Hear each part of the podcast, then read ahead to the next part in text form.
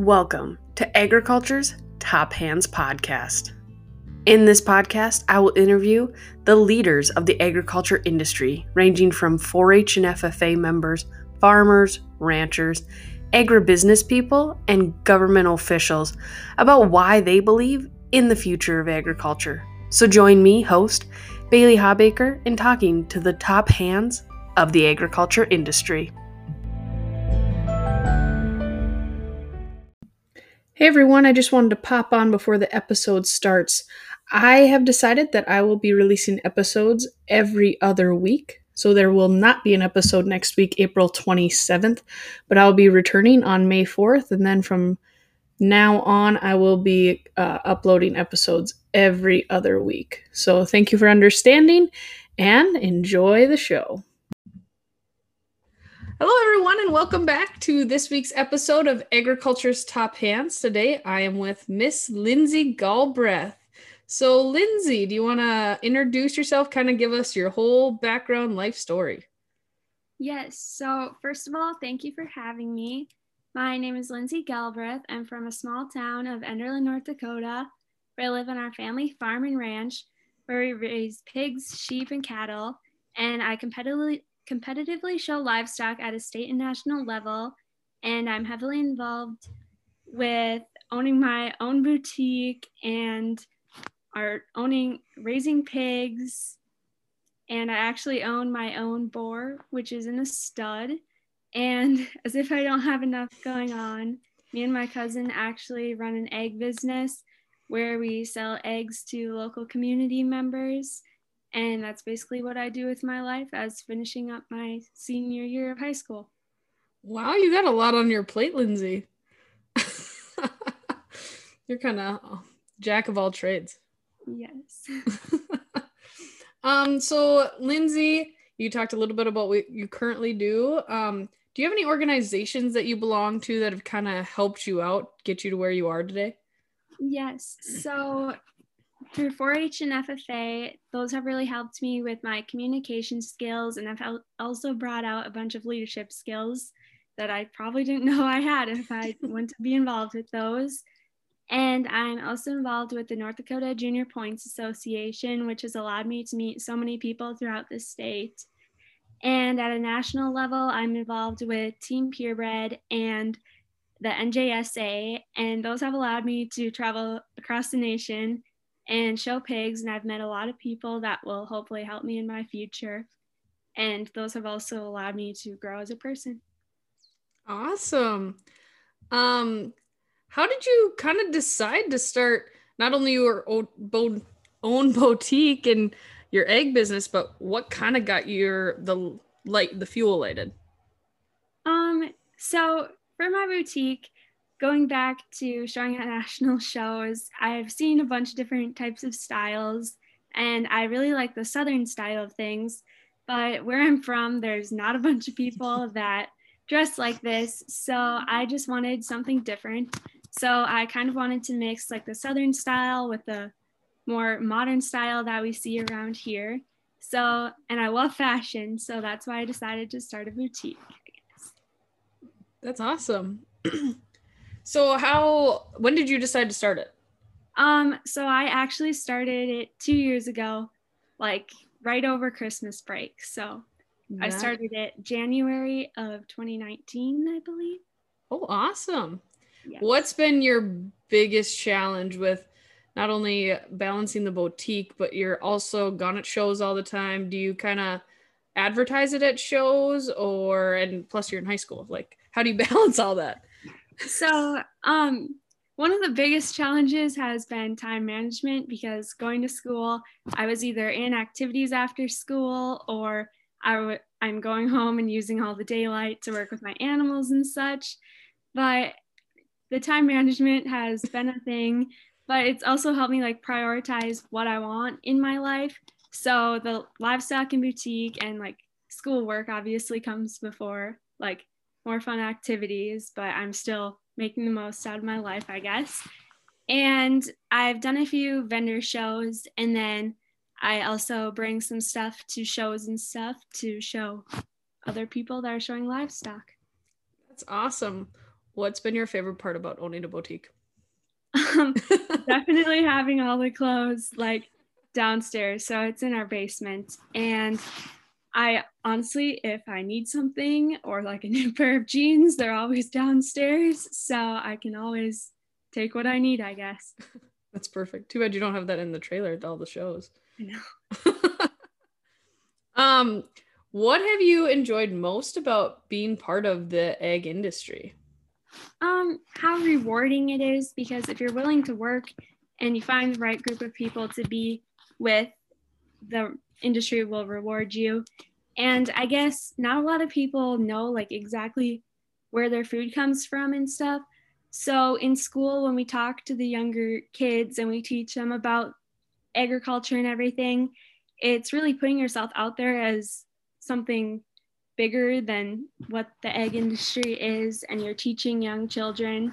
So I really enjoyed that, and it's also made me who I am today, and it's helped me grow. So I'm really thankful for all the opportunities. That's awesome. Um, so you are graduating here in just a few weeks. What are your plans after graduation? So I'm planning on attending South Dakota State University with a major in ag communications. And I'm not exactly sure what I'd like to do yet, but I really like livestock photography and like the marketing aspect of everything. So I'm hoping to do something along those lines. And then hopefully continue to raise show pigs with my family and run.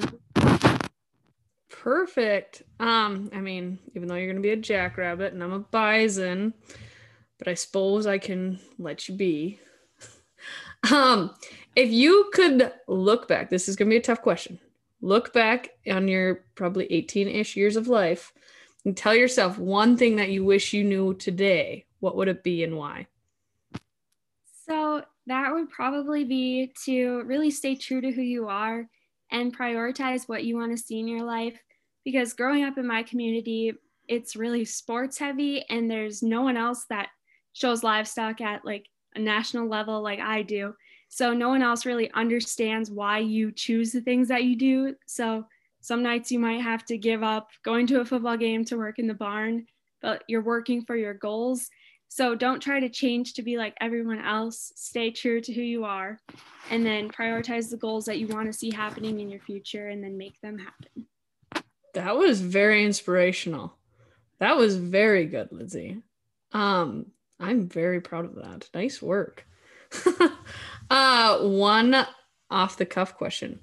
You have went to many national shows. What is your favorite? That's a hard one. So it's probably the Arizona National because I mean, we went there twice and it's a 25 hour drive. So you see tons of views and stuff that you don't see. And I actually did the Creed contest down there the first year that we hmm. went. And I've met some of my best friends from that. So that's been really fun. And then I can connect with those people at other shows. And that show is just like so friendly. And I just love the atmosphere. And plus, it's nice down in the, like, especially during winter. So that is awesome. I've never been down there, but I have heard so many good things about that con or that show. Is your favorite animal pigs or do you like the others? Um, probably pigs. Yeah. That's exciting. What is your stud boar? What's his name? Um, so his name is Tenpenny. He's actually a Hereford. And I got him last year during the OIE when right when oh. everything oh. shut down, kind of. So yeah, it's been kind of fun. Last year we took some pigs to Duncan to sell them, and then we actually went down to the Oklahoma Youth Expo to watch them show this year.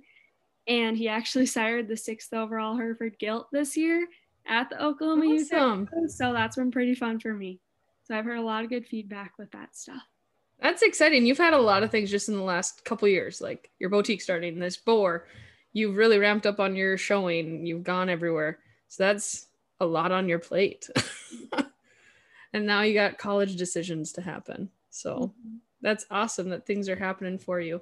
Um, do you have any advice for young people in the ag industry that maybe they want to get more involved or maybe they don't know what they want to do in the ag industry, but just some advice for those kind of new in ag? Um, it would definitely be to try the thing that you're wanting to try, even if it seems crazy. Like I know last year I tried a goat for the first time, and we don't raise goats, so it's something completely different. But it's such a fun experience getting to learn new things. And within like 4-H and FFA, if there's any new contests, try them out. Like you might not like them at first, but once you get used to them, they're so much fun and you meet so many amazing people. So my advice would just be to go for it if you even think about it, because you never know how much it will impact your life in the future. Very true. I'm I talk about this all the time, but I had to show sheep one time and it was the worst experience of my life.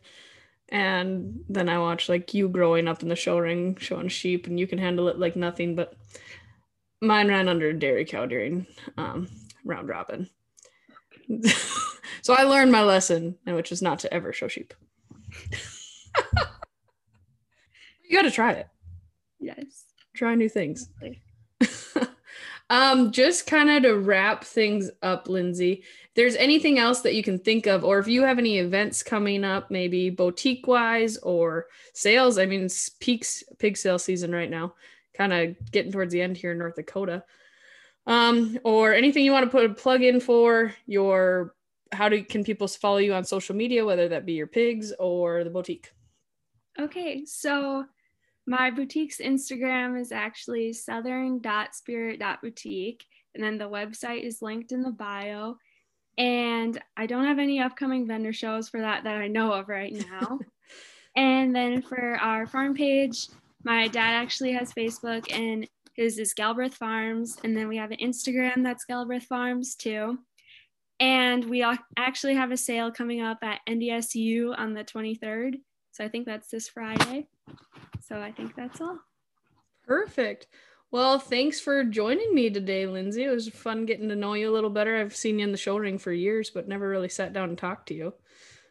Thank you for having me. Thank you, everyone, for joining us. And thanks for listening to Agriculture's Top Hands. Hey everyone, before this episode ends, I just wanted to let you know of a conference coming up July 27th through the 29th for CTE teachers, administrators, professors, CTE directors, and pre service teachers. The conference focuses on using iCEV with other learning management systems and customizing learning experiences to meet the needs of students. As we've stepped into a new era of learning, educators collaborated on the best practices for student success and making the most out of the educational shift. During the conference, a strong focus is placed on classroom practices, including iCEV's new lesson plan design, industry certifications, and education practices for special populations. In 2021, we're going even bigger. This year's conference will feature the more speakers, sessions, and prizes. Become inspired and energized to enter the fall semester. The virtual conference is the perfect opportunity for CTE professionals to advance their career, portfolio, and professional network. To register for the conference, check out the link below this episode and registration opened on March 30th, so please go register today.